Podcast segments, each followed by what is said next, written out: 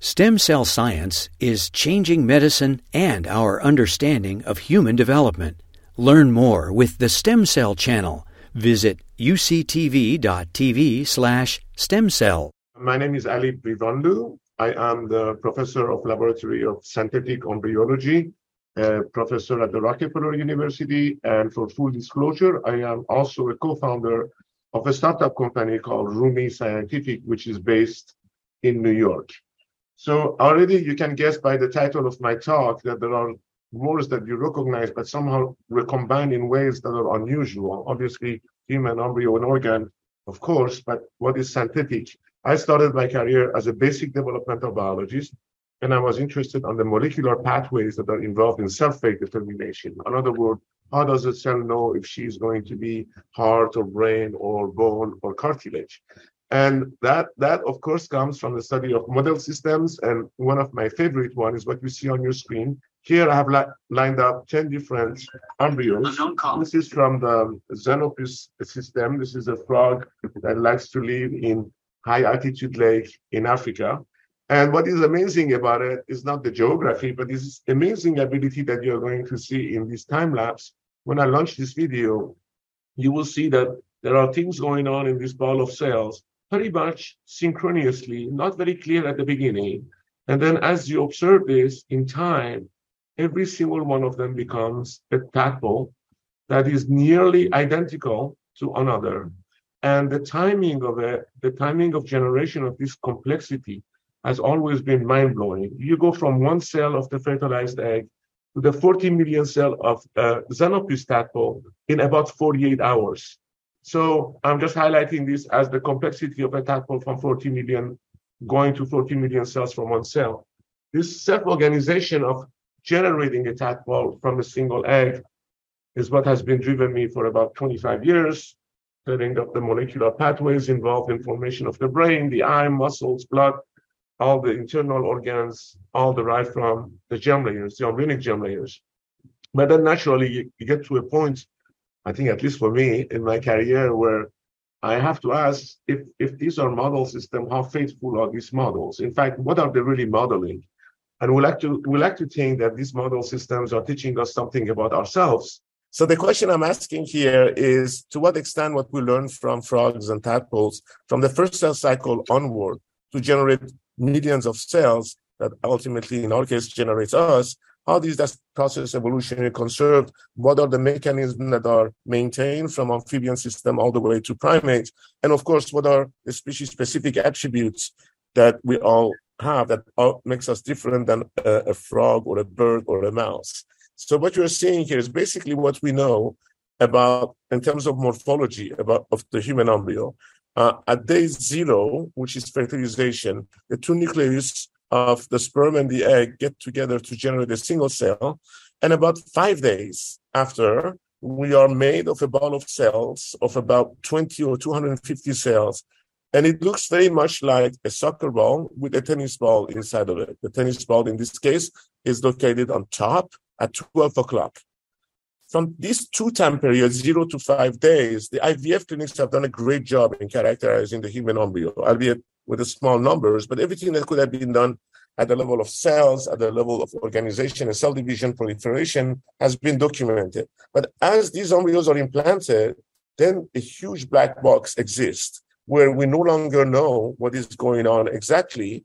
But uh, then at the other end, like about a month later, we see this kind of picture of fetal organization at about day 35 so what you're looking at on the right is how beautiful you are, complete with your gills underneath the head and the tail.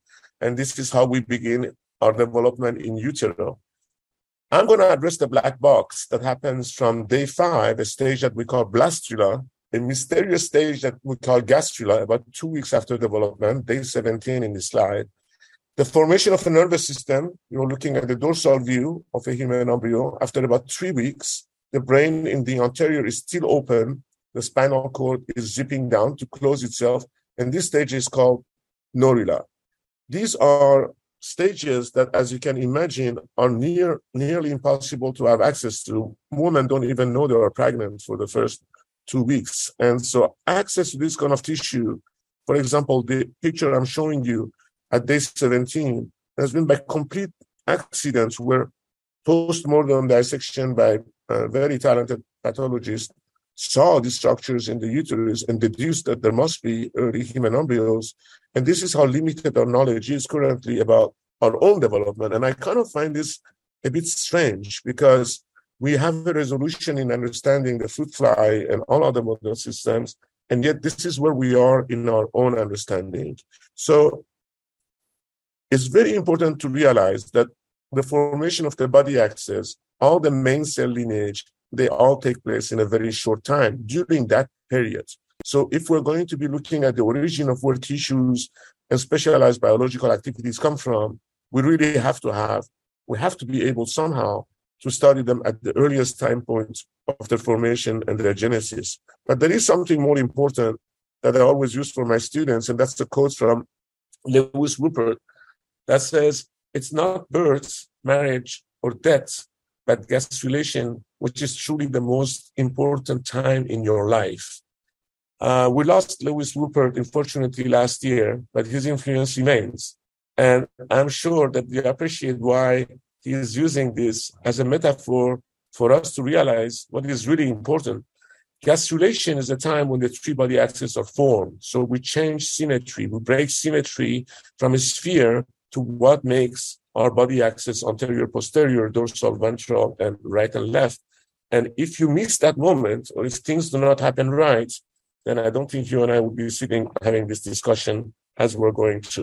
So what I'm going to tell you is where we are in our understanding of these stages, mostly focusing on the gastrula and neurula stage. And I will basically reflect a mirror that shows your past. As we're moving forward, the way we can measure um, what is it that we know is to develop techniques that did not exist before. This is one such a technique. You're looking at a day 12 human embryo that's about 1,000 cells. This is post attachment.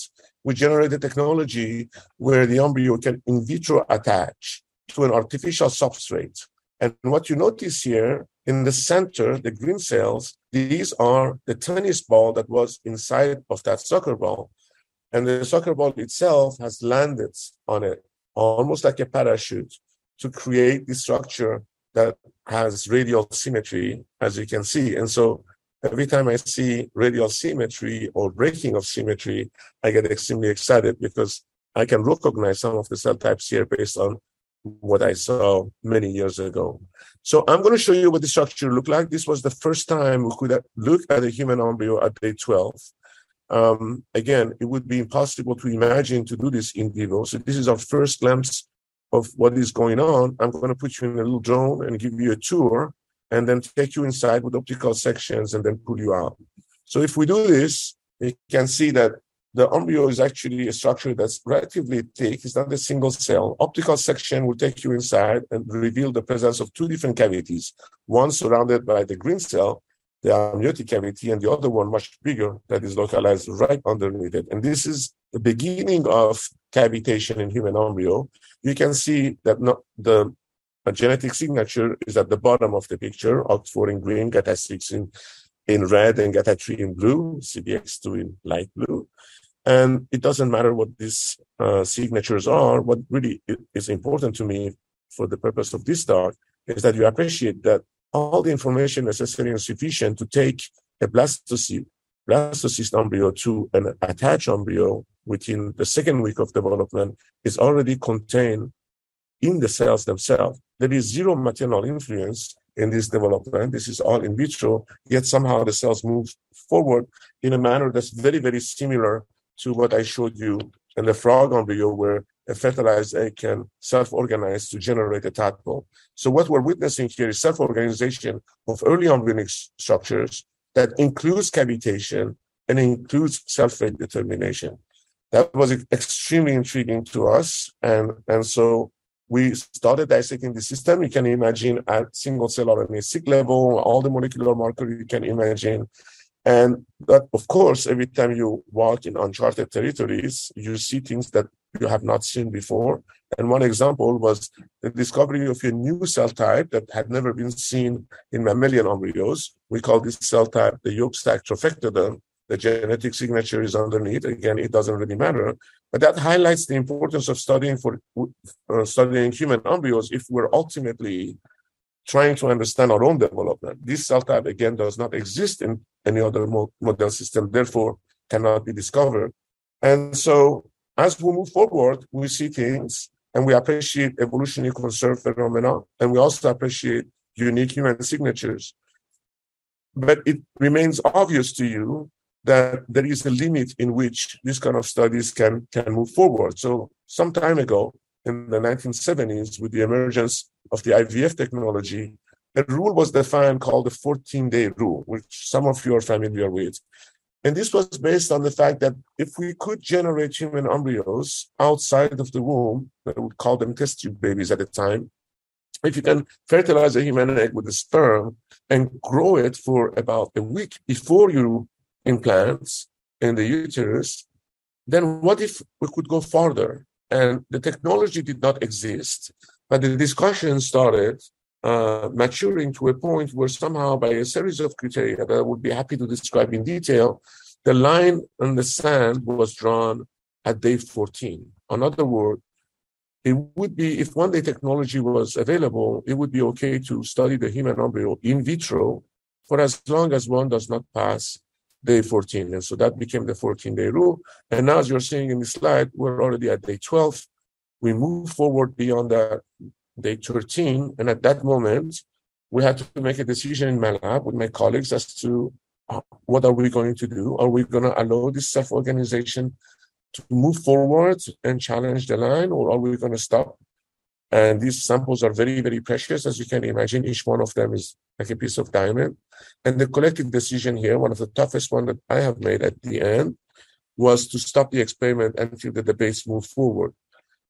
So we didn't go past day 13 in this experiment. But one, I would I always argue that even if we could, and we don't know yet really, we know a little bit more, but even if we could, we would never have enough human embryos to do the kind of studies that we do in model system. By definition, the sociobiological material would always be limiting. And therefore, we had to come up with an alternative and start imagining that perhaps we can model human embryos. And this is what I'm going to tell you today about. And that's what the word synthetic comes from. Um, I'm going to tell you about three aspects of human development that can be modeled using human embryonic stem cells. As you all know, human embryonic stem cells come from the human embryo, day five, they come from the tennis ball, the ICM, and you can culture them indefinitely in a state of pluripotency. In other words, blocking differentiation. You can also trigger them to move forward in development and generate the different cell types. So we call these models, we give the oids prefix to it. So you're looking at the gastruloid, of course, because it's not really a gastrula, but it's a model of the gastrula. It's a synthetic embryo that models gastrulation. Then I'm then going to tell you about synthetic human organs, and I'm going to tell you about the formation of human synthetic brains and human synthetic craniofacial structures, complete with sensory organ and then I will finish by showing you to what extent these models can be useful and can help us actually understand human diseases that starts very early in the development with unexpected uh, outcomes. And I will use Huntington's disease as an example to make that point. I will close the talk by giving you a picture of the horizon as to where I think my lab is going, where I think the field of human biology is going, and then hopefully we can engage in series of interesting discussions or questions. Okay, so the story of synthetic embryos starts by taking regular mammalian culture, which you see on your left. Each white dot is a cell, and these are colonies that come in different shape and different size. This is a DAPI staining.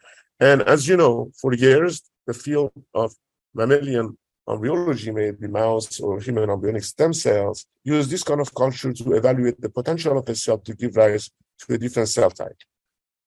But as you can see, not one culture is the same as the other. So quantifying this phenomenon that were measured was extremely difficult with the same stimulation most of the time giving rise to different outcome depending on what lab was doing this And, and it became very clear that some sort of a, some sort of a change needs to happen if we're going to be serious in following these cells in a very highly quantitative fashion. So together with my great colleague in theoretical physics uh, at Rockefeller, Eric Siggia, and our talented postdoc, Aryeh Warmflash, we decided to generate microchips and force the cells to grow within confined geometry. This is a close-up of the microchip. You see the geometry in this case is circles. The large circles are about 1,000 micron. The small circles are 85 microns. And this is in the microchip. So we seed the cells and they're forced to attach to these structures, to these shapes, and we control density. And more importantly, we can track every single cell in real time using deep neural network, artificial intelligence, and more modern techniques. So what you're looking at on the right is the corner of one of the large colonies, and you probably would be able to see that there is a red dot on top of them, and that's a tracking device that's being used to follow these cells in real time, not only to get the dynamic of morphogenesis and changes, but also to understand cell-cell interactions, uh, cell proliferation rates, self-organization, as I'm going to show you in a second. And so now we're ready to, to move forward in a platform that standardized that we can quantify with subcellular resolution. And so what is the first thing that we do? We say, let's go and see to what extent what I learned from the frog, birds, fish, and mouse is relevant. That evolutionary conservation of the earliest aspect of signaling, the first signals that are exchanged in a ball of cells. And those systems have established a hierarchy that goes from BMP4, that's a TGF-beta uh, ligand, to induction of the Wnt3a, the Wnt pathway, and then ultimately the induction of the SMAD2 pathway or nodal active activin pathway. And this has been conserved over millions of years. So for us, it was natural to ask to what extent is this conserved in humans? So we started by uh, adding BMP4 to these microchips in human embryonic stem cells and asked what would the consequence of activating the first signaling pathway be in these human naive or pluripotent cells. And when you do that, something pretty amazing happens. First of all, the cells are maintained in pluripotency media, and this is a step presentation of BMP4 for 48 hours. This is the little diagram that I have on top of the slide for you. This is one of those 1000 micron that's zoomed in from the chip. If you now ask by a variety of approaches, immunostaining, single cell RNA-seq, CRISPR-Cas9 uh, tagging, what is going on when BMP4 is applied? Something amazing opens up in front of your eyes. Inside of the same colony, the center of the cells express SOX2. This is the molecular signature of ectoderm. Just around that domain, cells start expressing brachyury, which is a universal marker for mesoderm, the second embryonic gel layer. And as you move, every single marker that you would look at display this radial symmetry, self-organizing a large number of cell types in the same colony. This is without any other exogenous influence. The only ligand that is being added here, the single factor that generates this complexity is BMP4, an activator of the SMAD1, 5, and 8 pathway. So to me, that was stunning, and to my team. Again, it reminded me of self-organization of a tadpole from a single cell. Here, we're starting with cells that are homogeneous. We give them a signal, and we create this tremendous diversity that somehow self-organizes itself in radial symmetry in these structures. So we noticed that geometrical conf- confinement is actually sufficient to induce self-organization in this what we call now gastruloids because they have all the markers oh, and cell types of gastrulation. Um, we have the real-time dynamics with subcellular resolution that gives us the opportunity to dissect the molecular and the basis of human gastrulation in these models for the first time. And of course, we have control over geometry, size, density, signaling strength, and genetics with genetic manipulations and marking with CRISPR-Cas9. So over the years, we took that system forward and we approached it from many different angles. This is a collection of paper that came out immediately downstream of the development of this technology, each one of them highlighting different aspects of human development and comparing and contrasting that aspect with what we know of model systems, not only in terms of cell types, organization, but also in terms of dynamics. As I said, I'm not going to go to every single detail. I'll be happy to respond to any specific questions that they are. But we noticed something very important at the time, and that's what I want to highlight in the next few slides. These two markers that are jumping in the slide, these are, so brachyury and snail are considered to be the markers of mid gastrulation. In other words, once the embryo starts gastrulating, these markers are expressed. One of the rationale behind putting the line at the day 14 originally was to make sure, at least based on those discussions back then, that we don't go to a place where the human embryo is breaking symmetry and therefore organizes the axis. And now, clearly in these models, it seems that if we're not close to that, we might even be slightly be passing that line. And I'm going to come back to tell you where do we think we are in time in a second.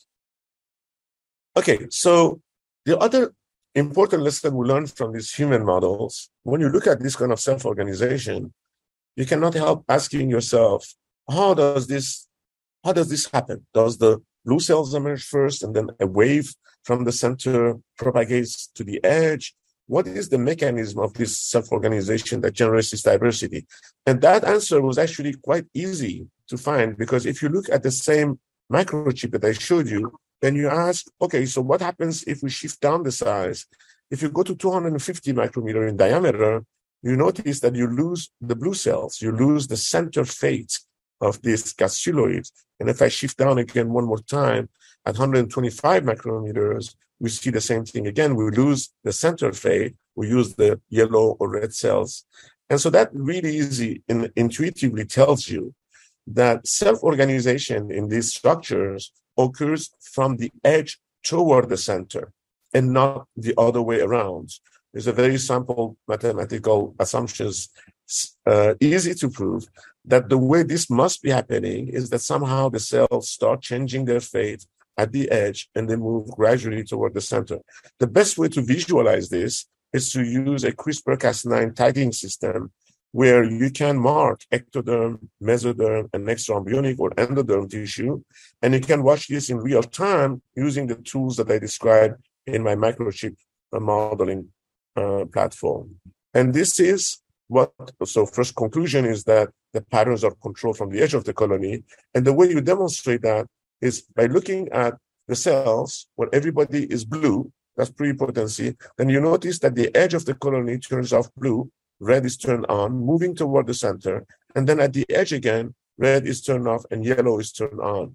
So this is a this is one of those, uh, and these markers are markers of fate, which themselves are responsive to signaling uh, aspects. That means that the first signalings come from the edge of the colony and somehow collapse toward the center. And this is an important aspect of self-organization I have not seen before. In fact, it might contrast with the aspects of self-organization that you see in non-living system. For example, the formation of a snowflake that starts from the center and then moves out. This is more like fountains that pick up at the edge and then crash in the center. And that's how discrete fates are established from the edge moving forward. And that is, again, one of those scenarios where you start appreciating the dynamic of change. Um, this is not cell migration. Cells are not moving from the edge of the colony toward the center. This is active transcriptional regulation of the genetic code. The blue SOX2 is turned off, brachyury is induced, brachyury is turned off, SOX17 is induced. To me, that kind of being able to turn on and off transcriptional program in this kind of system was not as expected as maybe it should have. But that also gives you another window as to how much do we really understand between the connection of signaling pathways and the transcriptional response. I will be happy to go more to more details if you're interested. So ultimately, a collection of studies clearly established that the way these patterns are formed is like the cell must have some sort of a ruler that she uses to measure her distance from the edge. If the distance is maximum, then she will be blue. If there is the minimum, then she would be yellow or green, depending on what you're measuring. So there is this this magic ruler that somehow measures that. And then the question is, what, is, what are the components of the rulers? And the answer is very simple. There are really two components. The ruler is made of a physical mechanism of edge sensing. So cells can sense the edge. Everything has a contour, obviously, in biology. And so there is a mechanism that allows the measurements of the distance from that contour. And then the second one is mediated by a reaction diffusion model, a model that was suggested originally by Turing, whereby a ligand introdu- induces the expression of his own inhibitor as an immediate early response, but the inhibitor diffuses much faster than the ligand itself. So at any given point, the inhibitor can block the action of the ligand, and that explains originally on mathematical modeling projections by Turing and then ultimately demonstrated to be the case in a variety of organisms. The way the zebra makes its pattern, or the way different bands are generated within the mesodermal or ectodermal layers, all follow the reaction diffusion principle uh, predicted by Turing in his in his modeling. Okay, now, if we go down the cascade of the events, as I mentioned, BMP4 is sitting on top of the hierarchy as defined by model systems, but immediately downstream is Wnt or activin. So we repeat this experiment, but this time around we replace BMP4 first with Wnt, and now I'm showing you pizza slices as opposed to the whole uh, circle. Application of Wnt3a, activation of the Wnt pathway, also leads to self-organization, as you can see by the expression of SOX2 by CDX2 or SOX17 on the right. There is a little bit of a difference in the geometry of self-organization, but all the cell types are here. So, so far, so good. BMP4 is allowing self-organization. Wnt3, Wnt3a, operating downstream of BMP4, can fulfill that function. But then if I take you one step further, what about the activin nodal and SMAD2 pathway? The answer is absolutely nothing happens. So somehow, while BMP4 can induce self-organization and Wnt3a carry that information independently downstream, activin on his own or nodal or SMAD2 activation by any form or shape does not generate self-organization. Everybody stays blue there is no emergence of mesoderm, extraorganic tissue, or endoderm. So that was a bit puzzling, especially for me, because I spent a big chunk of my life demonstrating that activin was working as a morphogen in model systems, generating different fates based on different duration of exposure, different concentration of exposure. And here, the ultimate model says that activin is doing nothing in this in the world that I'm studying.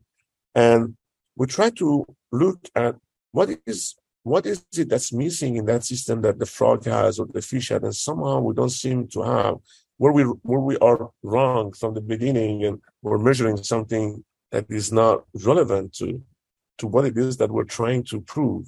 And Anna Yoney, very talented graduate student in my lab, went back and revisited this ex- this experiment. She believe that there must be a hierarchy in the memory of signaling that somehow self chronicle their journey and they remember who they are based on what they had seen before. And this is how she came up with this observation. She applies activin to the gastruloids. She does RNA-seq at different time points, one hour, 2.5, 4, 8, 12. You can see on the panel on the left that there is a major induction of transcription two and a half hour after SMAD2 activation by activin. But then somehow this does not maintain itself. It, it's an adaptive response. It peaks and it collapses. So it's not that activin cannot induce the markers of different faiths. It's more like the induction cannot be maintained.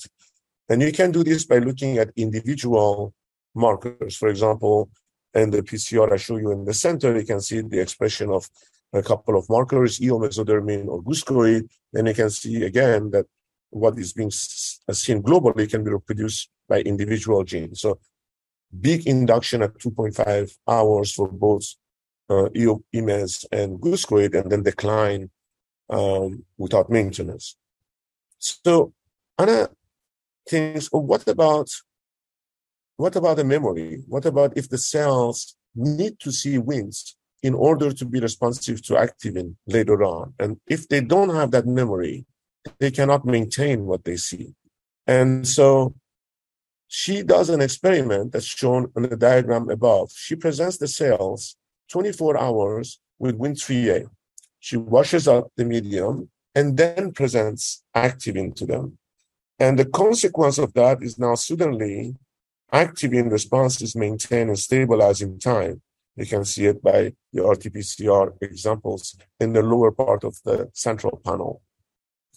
She repeated this experiment in many different ways. I'm not going to go to the details again, but you can actually measure the distance of the memory. In other words, how, how much can a cell maintain the memory of what they have seen? You can, for example, present Wnt3a for 12 hours, keep the cells quiet for 10, 12, 14, 20, 36 hours, and then present active in and ask how long does that memory last? And you can quantify that very beautifully. You can do your compound analysis to figure out what is the molecular basis of this memory. And again, this is published in the references that I'm putting uh, at the bottom of the slide. So I'm not going to take you to details, but it was not the expected players. It was not, uh, you know, changes in receptor or changes in signal transduction, phosphorylation, activation, or inhibition. It turned out that memory is guided by epigenetic marks. So factors like BRD4 are the factors that by decorating DNA somehow establish and maintain that memory. But in addition to understanding that, of course, history matters if you're going to know who you are, you know, land on another unexpected thing, thanks to Ian Martin and, and uh, Tanya Cano in my lab. This is an experiment I'm showing you where activin is presented alone. And you can see all the cells are blue. Wnt3a and BMP4 within that window of time do not induce any specific markers. On this particular case, the marker called guscoid. But if you combine them together, Wnt3a and activin will be sufficient to induce the expression of something that none of the ligands alone was able to induce. Again, guscoid only comes up if you present the combination of Wnt and activin, and that was an unexpected side product of this uh, uh, result. And we got you know, extremely surprised by this. And I should say, I was extremely excited by this result because if you say, um, well, what does guscoid demarcates? What kind of a marker guscoid is? The answer is guscoid is one of the most important territories of the gastrulating embryo, a territory that we call the organizer in amphibians or the node in birds and mammals. This goes back to a pioneering experiment done in the 1920s by the German School of Embryology. Here you see Hans Spemann and Hilda Mangold. And Hilda did an experiment that really changed and revolutionized embryology the way we understand it. She basically took a descriptive science and started manipulating the different parts of the embryo, asked very simply, where does the information come from? For example, in that sphere of cells, where is the formation of the head coming from? Is it North Pole, South Pole? Is it in the equator? And in doing so, she landed in something that was extremely unexpected to her as well. It figured out that there's a very specific region of the embryo that I color code in red in that sphere, somewhere in one side of the equator, that when taken out from one embryo and transferred to another embryo, has this amazing ability to generate a secondary axis. In other words, you get a tadpole with two heads, two dorsal axes, two heart, one gut, four eyes. And this is just by a sample transfer of a handful of cells, about 100 or so. And she correctly concluded that these cells have all the information that's necessary and sufficient to give rise to the entire nervous system, to head structures, and therefore the information might, the information is present the controls were that, of course, if you take different parts of the embryo and do the same experiment, you will not get the same result. Therefore, there was something very special about those cells. And she called those cells the organizer because they had the ability to organize a complete body axis from the head to the tail. This was 1924. Sperman got the 19, early 1920s. Sperman got the Nobel Prize for it. Unfortunately, without acknowledging Hilda process that still seems to be going on in academia. And it was quickly dismissed after that as a frog specific thing, that this cannot be reproduced in other species, it must be an artifact of the way amphibians are growing until the uh, American School of Embryology, Conrad Waddington, is known for his landscape and other things. It's one of my favorite embryologists, certainly the only one that smokes pipe, I guess, while doing experiments. But he did this very pioneering work and reproduced Hilda's experiment in the chick. So he opened up a chick embryo, transplanted a very specific region. The architecture is different, but that very specific region to another egg and showed that the consequence of this grafting is that you generate a secondary axis that is shown just next to this picture. The long axis is the endogenous one of the bird, and the one uh, derived from the graft is adjacent to it to the left. So that suddenly became that mm, maybe this is not a, a frog thing, that maybe is evolutionarily conserved. We're now in 1933.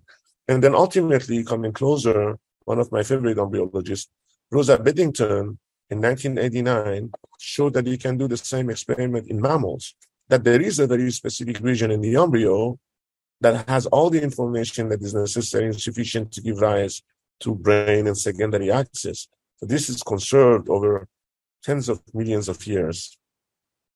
So why is this all interesting and all this to do with, with goosecoid? It turns out that molecular characterization of, of the early frog embryo demonstrated that goosecoid, that one marker, is specific to the organizer.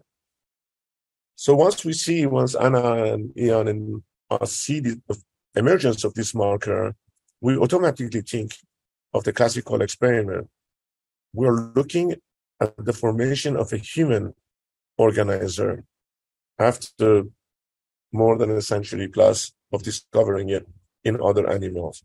But organizer, as you see from this slide, is a functional definition. It's not something that's morphologically characterized or really based on molecular marker expression only. It's something that has the information to generate a complete secondary axis and the nervous system and the brain. And how are we going to demonstrate that functionally from our models?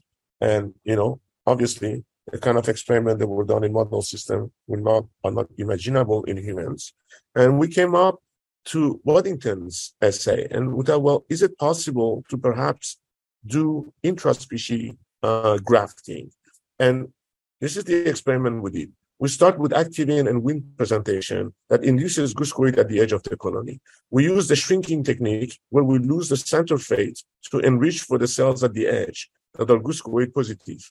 We take microchip and we graft a single 500 micrometer gastrulloid model inside of a bird uh, egg. We close the window, we put it in incubator. The next day, something magical happens the bird's embryo is on your left. You recognize the head and the trunk. The one on the right that is marked by red, this is the lineage tracer by CRISPR-Cas9 that allows us to track the human cells, has now broken symmetry, becomes an axis starting from a circle and establishes its own territory and ecosystem side by side inside of a bird egg. And so this is a functional assay for the organizer. This is the best that we can imagine in, for in vivo validation of the modeling that we're trying to do and to appreciate the difference between uh, functionality and, and descriptive assumptions. This is a this is the first example of a human bird camera, a grafting interspecies camera, but it follows the tradition of experimental biology established many years ago, not only in the amphibian system, but also by giants like Nicole Le Douarin in France and Chick Quail chimeras and others. But this was really satisfying for us because we see the development and emergence of the different cell type this time around, not in a glass chip, but in an ecosystem again of an embryo. I'm going to put you in a drone again and give you a little picture of the landscape. What I'm going to show you is what is inside of those dashed red line. And uh, gray is DAPI, the human markers, and the code is written underneath. You appreciate very quickly. It's again it's a bit hilly here in that in that landscape, but you can clearly see the emergence of an axis. Optical sections will take you inside to show you that the human cells are docked very nicely underneath the bird. And if I pull you out of this and give you the top view, you can appreciate the axis, you know, the nodal code opens part of the brain and the anterior and the emergence of the lateral piece uh, as the development moves forward. So this was extremely gratifying because it was a functional essay on a human embryonic model that otherwise could have not been imagined. So the first human birth camera and the beginning of thinking about symmetry breaking and consequences and how does one transition from these structures, from these 2D structures to 3D structures.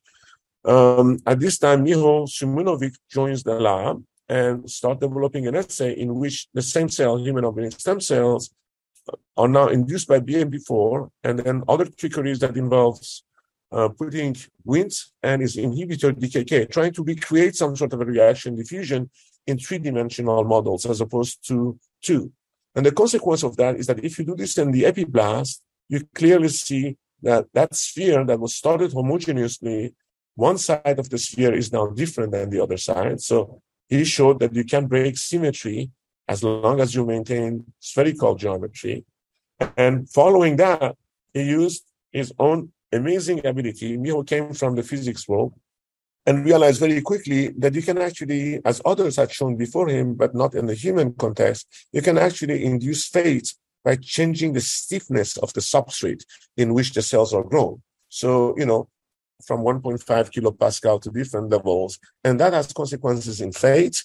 And he used this approach of changing stiffness to generate GATA6 cells, which are primitive endoderm, GATA3, which are trophectodermal extraembryonic tissue, and recombine the spheres that he had generated together with these three different cell types, plate them in this specific reverse pyramid plates. And the consequence of that was that the embryo was self-organizing now in three dimensions. You can see the cavity that's surrounded by the green cells. You can see the extraembryonic tissue surrounding the whole structure. Everything seems to be symmetrical along a given axis, but you recognize these structures based on what I showed you in the in vitro attached embryo, again, the two cavities being present, within the same proportion and within very similar uh, cell numbers, everything in terms of cell diameter, density, etc. And you can do your single cell RNA-seq experiments with these, of course. The number of biological samples, natural samples are going to be limiting, but you get better than 80% alignment. So it's not perfect, but it's very close. And the other thing that's mind blowing is that if you look three days as opposed to one day post misting, now you can see not only the emergence of a three dimensional structure, but also symmetry breaking, where the, the green cells that were a sphere are now half yellow and half green, and that's the formation of the anterior posterior body axis. Morphologically, they're extremely similar. So the natural human embryo shown on the left, natural mean the product of the sperm and an egg, of course, and synthetic 3D embryos derived from our embryonic stem cells. They actually same dimensions, they in vitro attach, they move forward to the best that we know with the same speed. In fact, if you go to CVS and buy a pregnancy test and stick it in the culture, you will test positive for pregnancy. So all the hormonal secretions and others are also in line with the detection of what we call pregnancy. But then that raises a big question as we're moving forward again, and we have to pause, is to say, what do we do with the 14 day rule? Because we don't have a T0 in this system the time starts for the for counting till 14 the moment the sperm enters that's t0 and then everything is measured after that. Embryonic stem cells certainly the ones we're using here that I derived in 2000 2002 have been in culture for 20 years.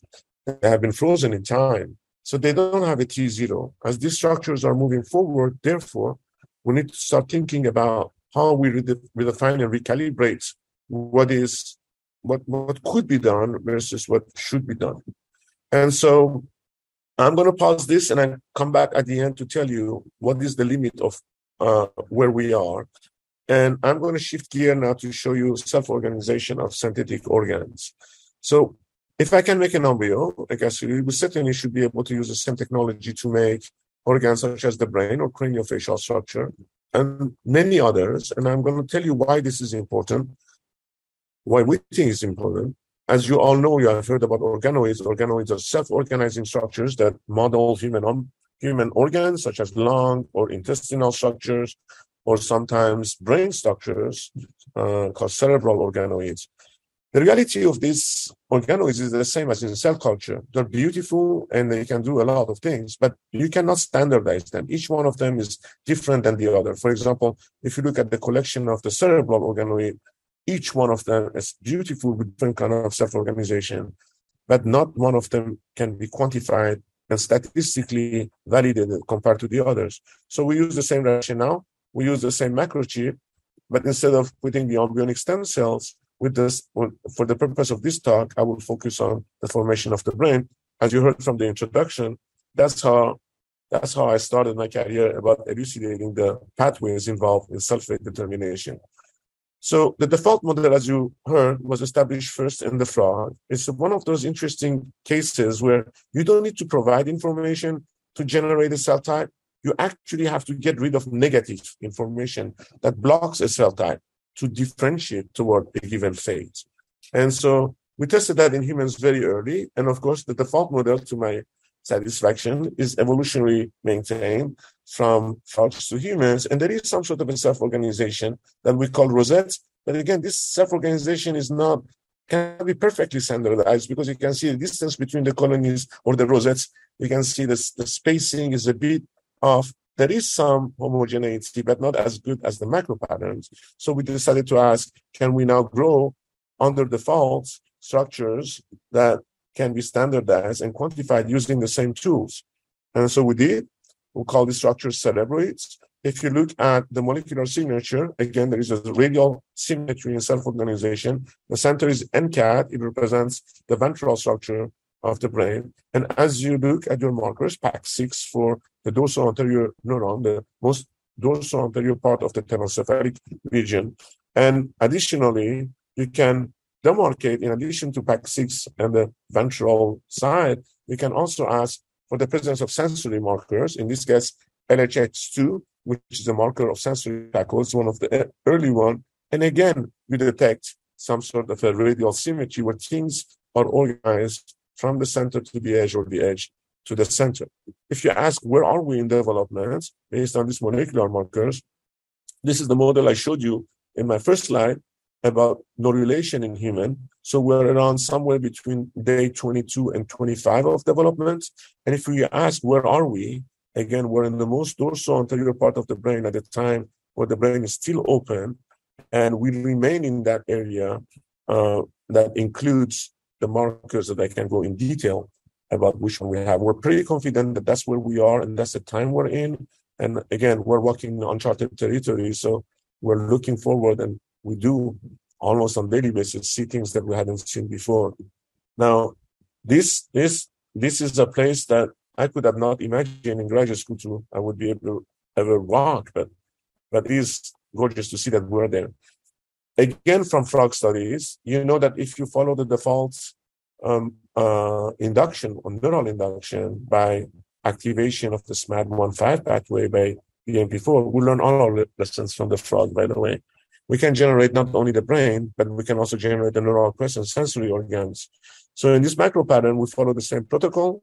Default is followed by BMP4 step presentation, PAX6, uh, neural markers, extend is neural crest, uh, 6-1 LACOs, TFAP2A for epidermis. And, and I'm going to taking you to this Z-stack in and out uh, in, in the Z-axis to show you this beautiful self-organization with with uh, neurons in the center, neural crest around sensory following it, and then everything covered with epidermis. And again, in terms of timing, we are in the same time. We're about day 22 to 25, and this is the ter- territory. We're a little bit uh, posterior to where we were before. We're now walking toward the diencephalon and, and a little bit at the edge of the diencephalon and the encephalic structures at the earliest time of the formation of the nervous system. Okay, so and then I'm going to show you just utility about this kind. Is one thing to learn about where we come from and how we're made at the molecular level. It's something else to say, can this be useful to model human diseases which cannot be modeled in other animals. And you know, neurodegeneration is a signature of that. Alzheimer's, Parkinson's, Huntington's disease, ALS, MS, all these diseases have failed to really be pushed forward, not because I think the resolution of the techniques are not good, but because the animal models are not faithful to what they're modeling. And I argue that if we're going to be serious about modeling human diseases, then one has to use human models to do that. And these synthetic embryos and organs give us the opportunity to perhaps think about generating human models for disease. So we started with what I thought was the most straightforward one. Huntington's disease is a dominant mutation that's caused, as you know, by expansion of a CAG repeat and the first exon of the Huntington gene. is considered a neurodegenerative disease with no therapy or cure. And again, I believe that this is the, not because of the way we're measuring this is because the model that we're using to measure that. In agreement with this, one of the first things that my postdoc Albert Rousseau did is to go to the human genome and put a comparative study among all the species for that locus, all the species that we have, and show that there is one form of Huntington that only exists in hominids. And that's the higher apes. you cannot model this by definition in rodents because at least this one signature of Huntington transcript does not exist. And maybe that's one of the problems in trying to model using platforms that are not relevant to human development. So he used CRISPR-Cas9 to generate a collection of isogenic line with different CAG lengths. 22 is the non-Huntington, and it went all the way up to 74. We have longer insertions now. Also generated a minus minus allele, which represents a loss of function. Again, all in isogenic background. So the entire genome is the same except for that one mutation. If you look at the gastrulloid in the macro pattern, the 22 CAG is a non-Huntington. The 58 CAG is a Huntington. And you don't need artificial intelligence to realize that there is a phenotypic signature that is very different between the two. And this is, to me, amazing because you modify just the repeat in a single gene. And the consequence of that is this phenotypic signature that is easily detectable. The other surprising thing is that this phenotype follows the length of CAG. So as you can see, as you move from 22 CAG to 74, the center becomes smaller and smaller, and you can measure that with subcellular tools. So this generation of CAG length dependent phenotype allowed us to move forward and ask, can we now find causality and maybe can we can we start thinking about how to deal with this. More importantly to me, and this is still controversial, here I propose that Huntington is actually a developmental disease, not a neurodegenerative disease. It's more like autism than it is like Alzheimer's. And we can discuss that later if you're interested, and I will give you a list of evidence as to why I believe this is the case. You can use your cerebroid, your synthetic brains to do the same. Again, you can see the difference between the expanded CAG and the wild type or non-Huntington CAG. You get a shrinkage of the NCAD, the central domain of the ventral part. Interestingly, if you look at the loss of function of HTT minus minus, the phenotype of the cerebroid actually is the same as the Huntington expansion, not the same as the non-Huntington. That was the first suggestion that perhaps gain of CAG length represents a loss of function and not a gain of toxic function as it was assumed before. And that's what we argue. And now this is, can be validated in a variety of systems, including in our noriloid system. Here you can see again 20 CAG for non-HD and then two different expanded CAG. And if you compare that with the knockout, HTT minus minus, you can see that the knockout phenocopy is better the CAG expanded than it does the non-Huntington. And you can quantify that using a variety of tools. So this to us means that is a loss of function. The most stringent way to demonstrate that you're dealing with a dominant negative loss of function is to try to rescue it. So here I'm showing you the expression of PAX6, both in non-Huntington, non-HD20 CAG, as well as extended and minus minus you can see that there is different phenotypic signatures with the minus minus being again a little bit closer to the expanded than wild type. You can rescue the minus minus, of course, by putting wild type Huntington in it, and you restore the phenotype back. That's not that unexpected. You lose something, you add something, you're back. But then the spectacular thing is that you can actually rescue the expanded CAG by putting more wild type protein in it. So now you bring the disease phenotype back to a non-disease phenotype.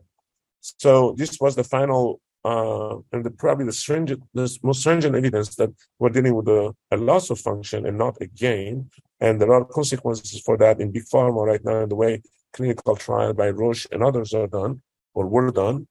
But in my own startup, we use this platform now in robotic platform, 96 well plates combined with deep neural nets. And we get things that have not been detected before. I show you one example of a, of a positive hit that comes from Rumi.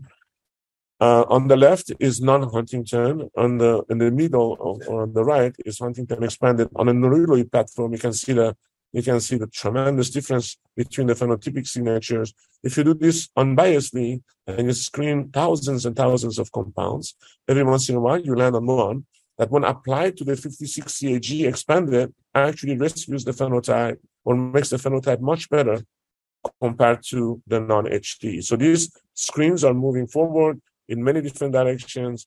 And hopefully next time when I talk to you, I will tell you more about the fact that we're past now the uh, mouse trials and we're moving forward.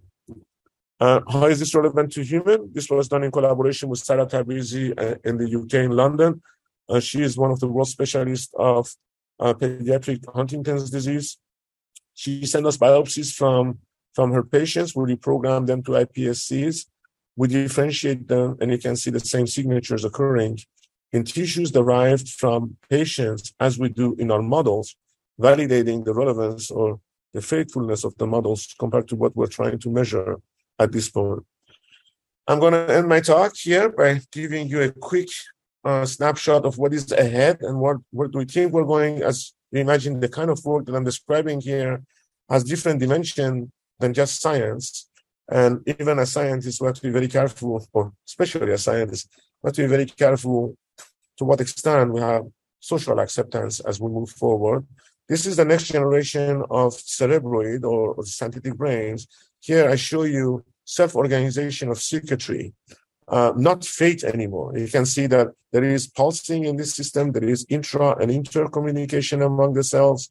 Uh, you can actually measure the oscillators. There are at least three of them. You can measure frequency, amplitude, and everything. We have no idea what these oscillators are doing. But this is the beginning of maybe even dreaming about modeling human psychiatric disease for which neurodegeneration is not necessarily the base, but wiring and the maintenance of wiring is an issue. And again, this kind of cognitive dysfunction cannot be modeled in, in the rodent system. So I believe this is one of the horizons. The other one is the formation of primordial germ cells. So if I can make brain, all the other organs can I make ovaries? The answer is yes. This is RUS2 is XX background. And what I'm going to show you in, in um, this macro pattern is the generation of synthetic ovarian structure with a beautiful egg sitting in the center of it, surrounded by these supporting cells. And this opens up the hope and the promise, at least for reproductive medicine, to overcome one of the most important limiting factor, which is degradation of the quality and quantity of eggs in women as age moves forward. These experiments, however, at this stage are on pause, they're on hold, because we need to move the debate forward as to how do we functionally test these systems. At the end, we'll need in vivo validation. So Rockefeller and our group at MIT and Baltimore, together as a collective initiative by the NIH, started a non-human primate colony.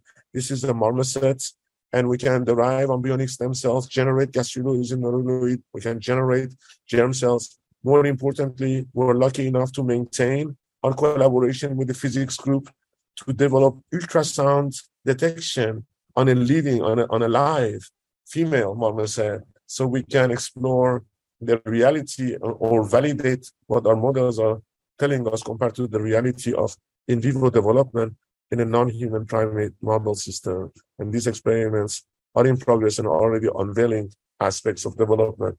Finally, the last scientific structure is these things we call blastoids. I'll be happy to tell you how we make them, but you appreciate their structure is very much like the early blastula, the soccer ball with the tennis ball. inside of it, the way I described it early. We do, we generate those things now by large number, the in vitro implant, and we look at molecular markers and the emergence of symmetry breaking.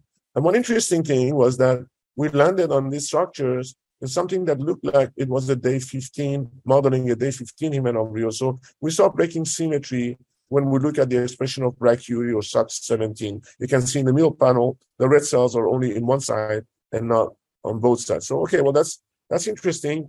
We're finally getting to a gastrula model at day 15. But then when we when we go back and we say, how far back can we detect this? We realize that we can detect symmetry breaking at day 12. And so that was surprising because the whole basis of day 14 was the fact that gastrulation starts, or one of the bases at day 14. And now we realize, could it have been that we already were working in gastrulation stages, but we didn't know. And in order to validate this, we go back to the natural human embryo, in vitro attach. And what I'm showing you here is the first molecular signature of human gastrulation that occurs at day 12 of our development, not day 14.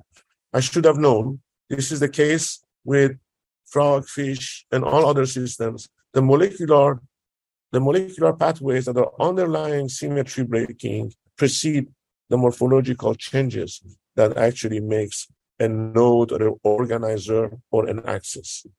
And this is the earliest picture of your gastrulation I'm going to show you with the two cells on the left panel that are orange. And this is the beginning of the formation of the of the axis at the molecular pathway. So I told you the three stories I wanted to tell you, plus the horizon.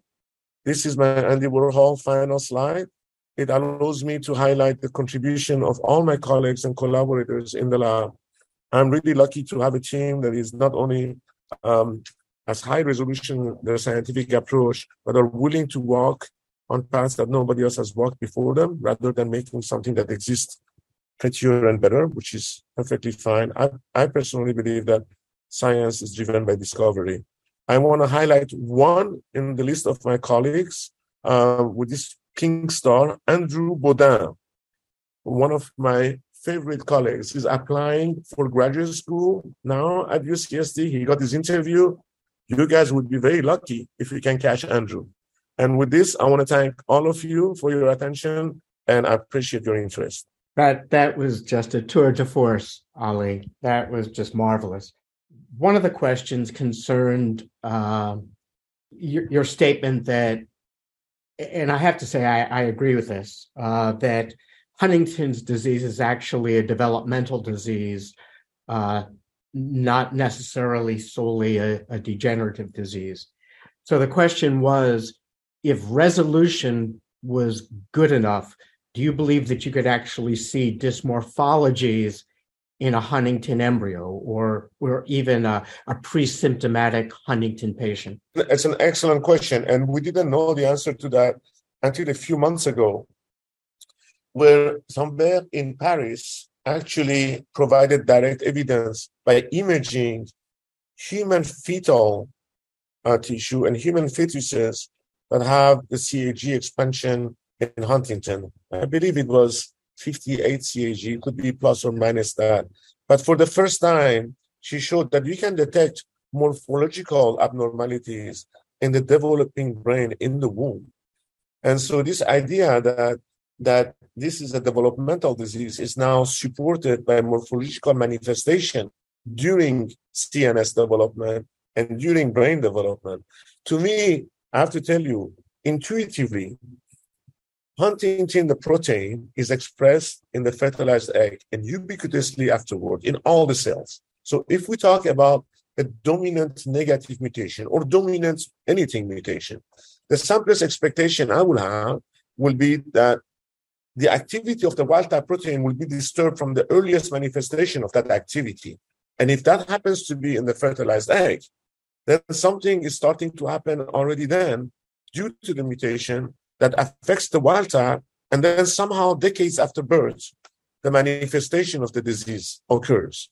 It's as if like the first domino is pushed very early on in development, but the last one falls at the time when the patient is diagnosed and there is not else to nothing else to do.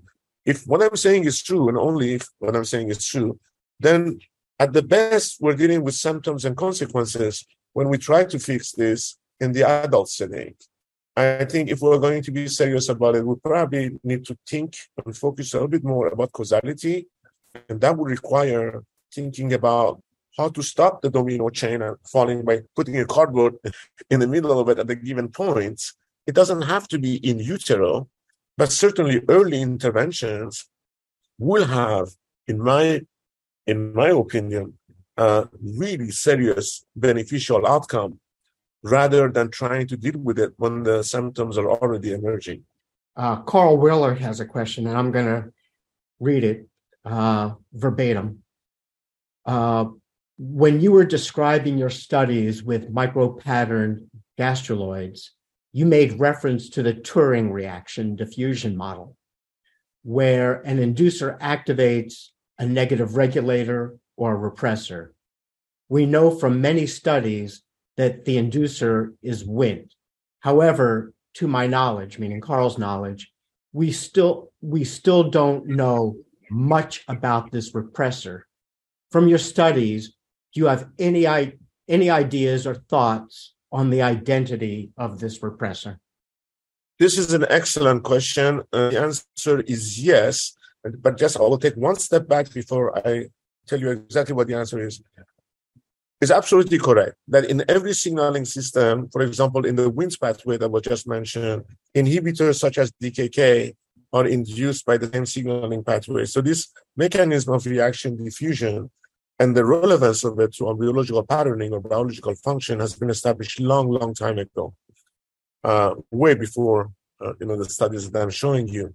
The big question was, and it's exactly what is being asked here: What is the what, if we're talking about um, ligands and inhibitors, and we're applying BMP4? What is it that blocks BMP4 action? And that's another reason why I think it really highlights the importance of working with human systems only in human systems. BMP4 induces noggin, its own inhibitor, as an immediate early response.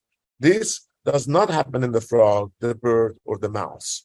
These kind of species specific differences evolve the Turing mechanism in such a way that it links different inhibitors in terms of how fast they respond to their own inducers. In the frog, BMP4 will induce noggin later on in development. Noggin will always act as an inhibitor of BMP4, as discovered by my graduate advisor, Richard Harland. But only in humans, noggin is an immediate early. So the inducer, the minute you present BMP4 to the gastruloid, you induce noggin, and you induce noggin at the edge. And the consequence of inhibition at the edge is the cascade of self-organization that I showed you? So that's an excellent question, and the answer is noggin. well, good. So Giovanni, uh, Giovanni Paternostro has the following question about the cerebroids. Uh, do they have input and output? And would it be possible to test if they can actually perform functions like computations or learning? It took a long time to be able to detect activity. I don't know if you notice we call this late cerebroids because they have to mature to a point where there's actually guidance, and axons and connections and everything else. In in randomized culture in a petri dish, it takes us hundred days, 100 days to, to detect the oscillators that I showed you. This is the work of Gist Croft in my lab. In macro pattern technology, you can reduce that because the way you approach this is you push the cells to become telencephalic neurons in randomized cultures. Then at day 45, you take those cells and you impose geometry. And then you see what I showed you, is pulsing that self-organizes. And so is there input and input exists, output and input exist in two different flavors. One is expected. One is the ability of the cells within the self, self-organizing cerebroid to establish contact and somehow communicate. I have no idea what they're talking about, but certainly they're communicating. The second one, which we're still trying to figure out, and again, that was by complete uh, chance of changing the size of the circles and the proximity. Everything I showed you was circular geometry. I didn't say much about how close this thing can be or far away. they can be from one another. In trying to address the distances, something unexpected happened. In addition to the intra communication among the cells, there is also intercommunication from one cerebroid to the other cerebroid, which is 100% stereotypical within a given size and geometry. You actually can make these networks of communication. You can measure activity in the network. You can quantify it, as my theoretical physics guys love to do, at a resolution that is beyond belief. But I still don't know what is this, what kind of representation is this? What is it that's being accomplished? We certainly do not provide sensory stimuli in this.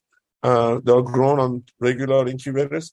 So there are other experiments from Paola Arlotta using 3D cerebroids, as you know, where she can show that there is responsiveness to sensory inputs. We're not there yet. In the future, I would I would make a bet. In the future, this, the most powerful computing system and information processing system will be based on organic substrate, like the one I think we're showing here. It's going to take time, but I think this is the future of trying to do information processing at all levels. And again, we have to be very careful about, you know, having the discussion move forward even before the science is moving, just like it was for the case of 14 days. But now we're in a place where we can see information processing by human circuitry that self organizes itself. So I think the potential is tremendous.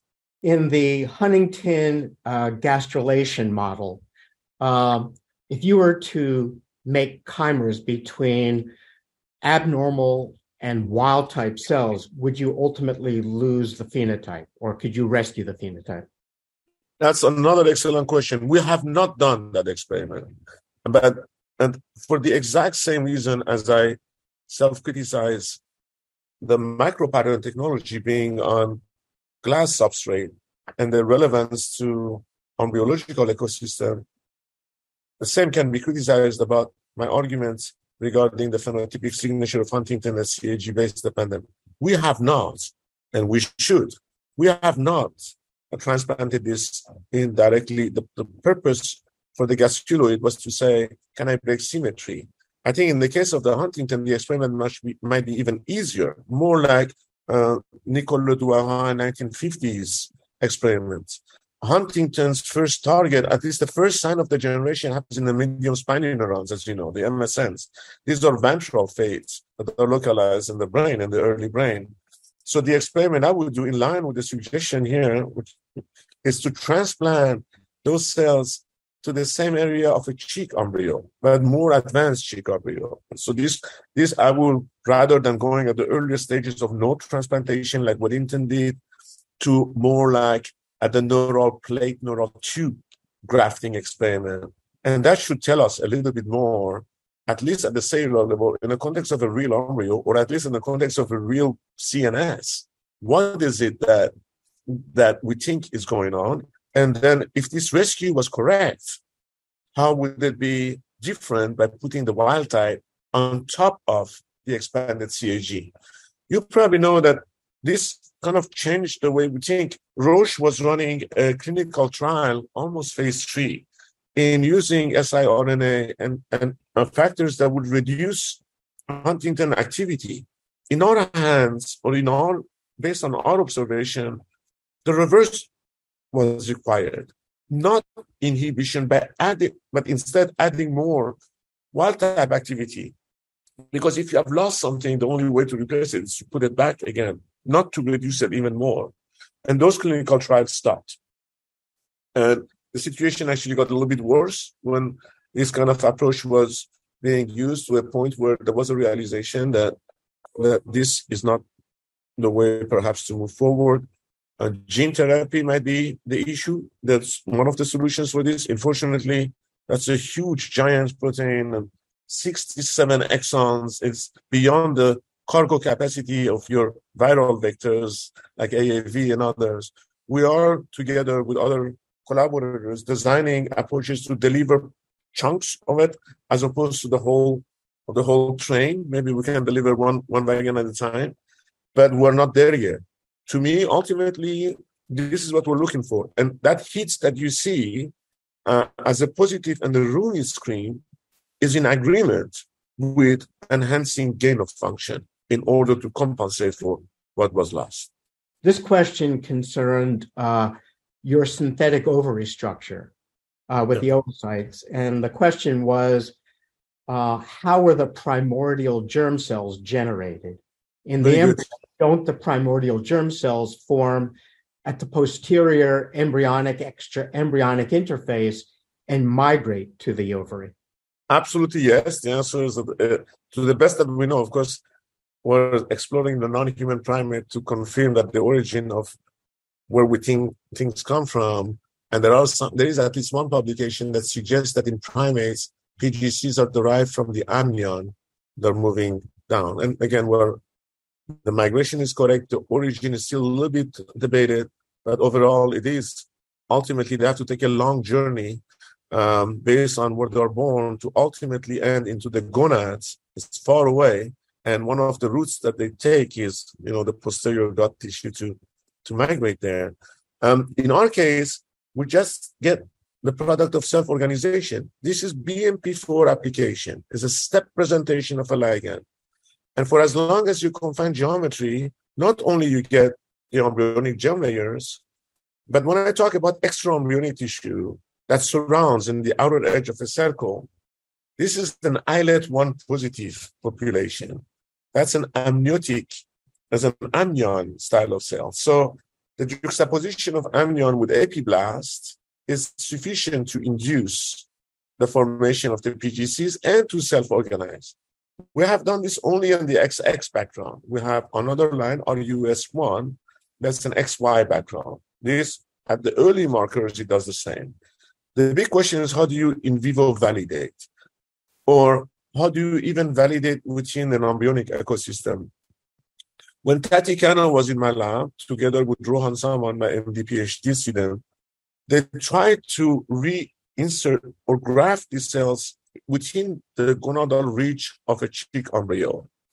And, and it's interesting because you can actually inject those things in the macrovasculature in ovo and they will home. So she showed that even on the extra embryonic vasculature, if you inject these PGCs that are traced, they will undergo migration by the side, you know, of the gut, and they will contribute to the gonad of the chick.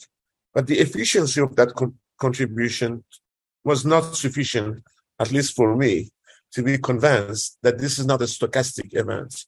In other words, how many cells that you would inject in a vessel will actually end up in the gonads with the kind of ratio that we're measuring.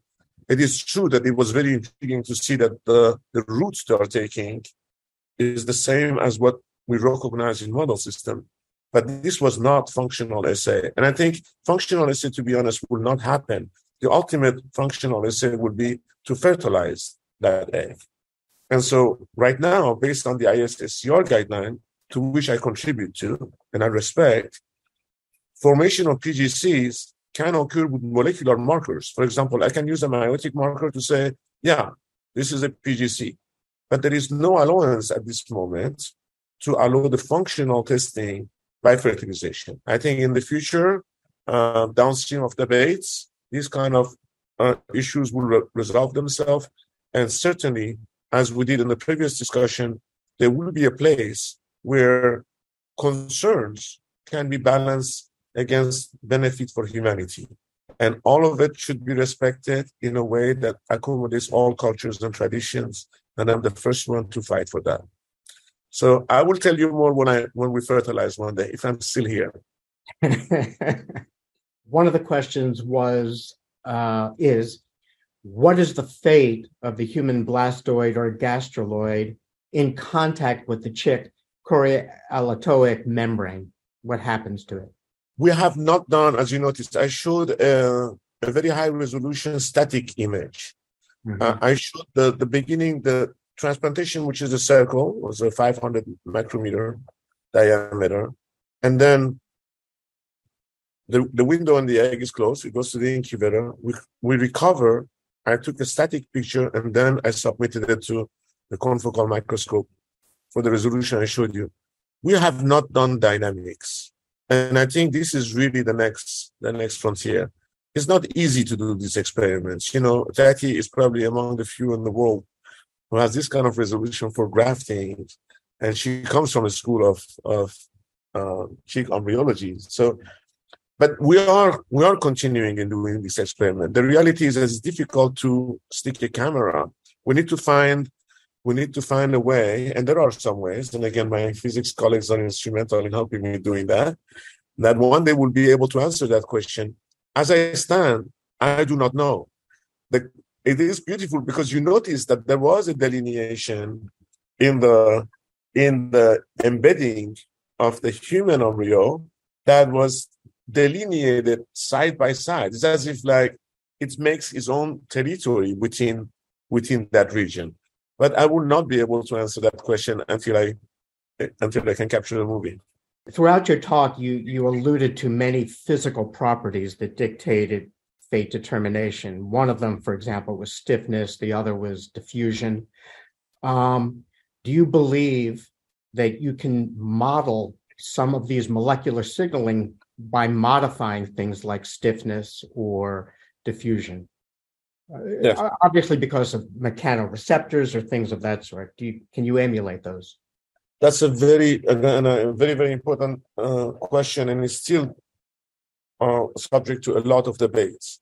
You know, I come from the School of Biology where we're looking at signaling factors that was that were necessary for establishment of fate, establishment of competence to respond to a signal.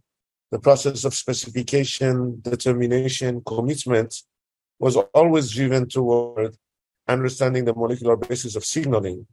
It comes from the Mangold and Spemann ex- experiments of grafting, where you say a group of cells has all the information that's necessary and sufficient to generate an entire secondary axis and the entire nervous system. So this is signaling. It took a hundred years to figure out what the signaling was. Among the first one was noggin again. And then the realization that you can inhibit both SMAD pathways and you would elicit the same outcome. You actually eliminate information. So the entire scrutiny was on these pathways. And then came bizarre observations.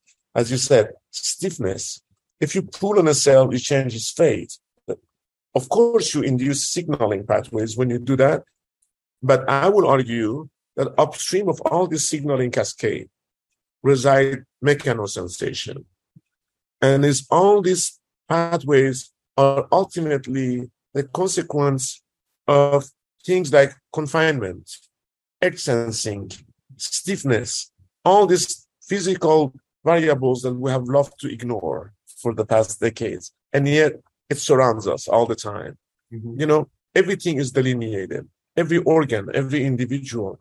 We have, we know the influence of temperature, of course. What about gravity? What about you know, all these things that is a common physical attribute to the way things develop around us, not only in living systems, but in non-living systems as well. These forces cannot be neglected.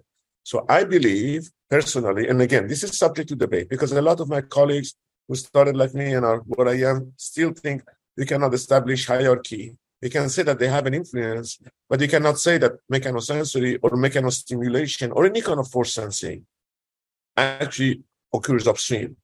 I would beg to disagree and uh, happy to debate that, but that's where we are. I can change confinement and change fate. I showed you circles. If you make triangles, or if you make squares, or if you make Pac-Mans, the cells respond in different ways to the shape of the confinement and the geometry that they are adapting to. So to me, uh, mechanosensation is upstream of signaling pathways, but I would love to be proven wrong and probably would be proven wrong one day. Well, if it means anything, I actually agree with you. I think everything that we study ultimately comes down to fundamental principles of physics. So yeah. I, I, will not disagree with you. I think I think um, with that, we you've been most generous with your time, and uh, thank you so much for sharing some just spectacular and insightful and forward looking work.